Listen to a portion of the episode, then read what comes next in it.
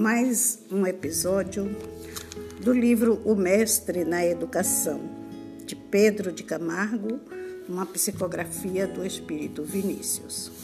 O episódio hoje, episódio de número 20, que tem como título Valor Imperecível.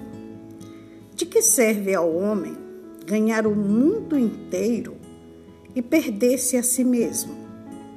Isso se encontra no Evangelho. O homem vale mais que o mundo, com as suas jazidas, seus diamantes e toda sorte de pedras preciosas. Não obstante, o homem esquecido do seu valor intrínseco, cujo preço é inestimável, consome-se e esgota-se na conquista do que é perecível, daquilo cujo valor é muito discutível, visto como só vale mediante certa convenção estabelecida pelos caprichos e veleidades do mesmo homem. Assim, pois, ele dá subido valor ao que de fato tem valor muito relativo, ou quiçá não tem nenhum, olvidando o valor de si próprio, valor positivo e incalculável. De tal vezânia resulta que o homem trata com grande zelo aqueles valores, menosprezando o tesouro inexaurível que em si mesmo encerra, que ele, o homem, em realidade é. Ao dinheiro, à prata, ao ouro e a outros bens tidos como preciosos, ele sacrifica o único bem real e inconfundível, que é o homem mesmo. E por isso, e é por isso que se julga no mundo como perdida a existência que transcorre na humildade de um lar ignorado, na reclusão de um hospital, nas dobras de uma enxerga. Em tais condições, o homem se vê impossibilitado de buscar aquilo que supõe valioso. No entanto, é possível, é mesmo quase certo, que tais existências sejam preciosíssimas àqueles que as suportam. E falando em tese, mais fecundas e brilhantes que as admiradas pelo século. O homem admira o falso, o luxo, a notoriedade, o exterior. Numa palavra, ele admira as coisas supérfluas. Ele admira o externo. Mas o verdadeiro valor está no interior do homem. Está no seu caráter, nos seus sentimentos, na sua inteligência. Não é a forma que encerra o valor a que nos estamos referindo.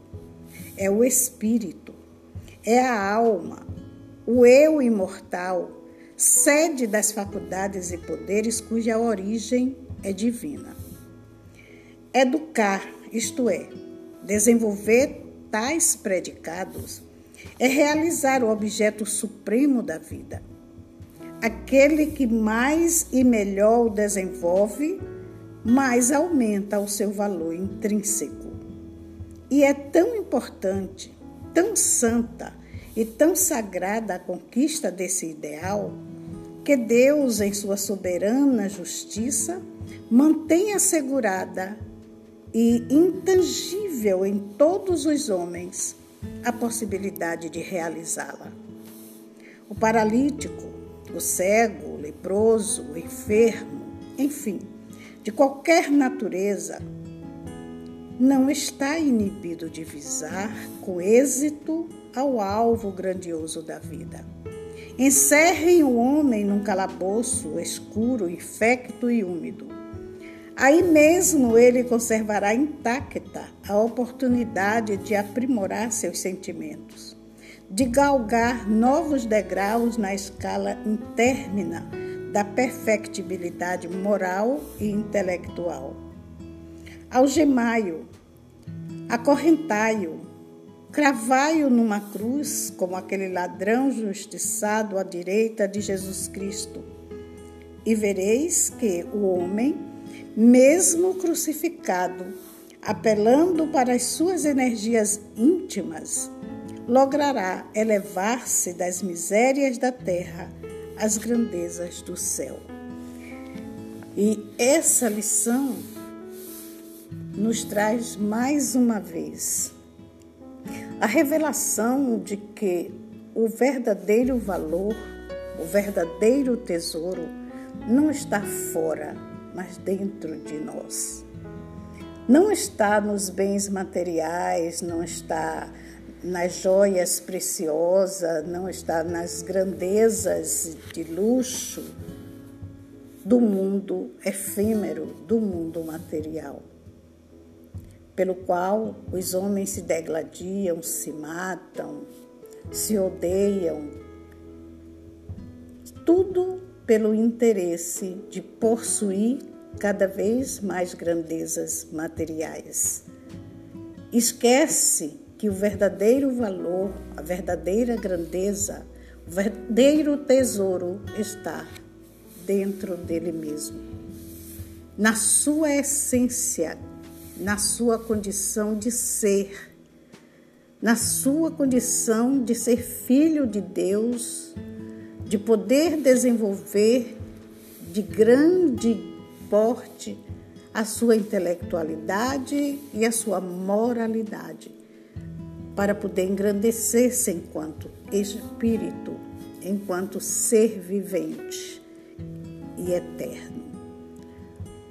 Esquece de prescrutar essas grandiosidades, esses tesouros incalculáveis que vivem no seu coração, que vem da divindade como essência da perfeição.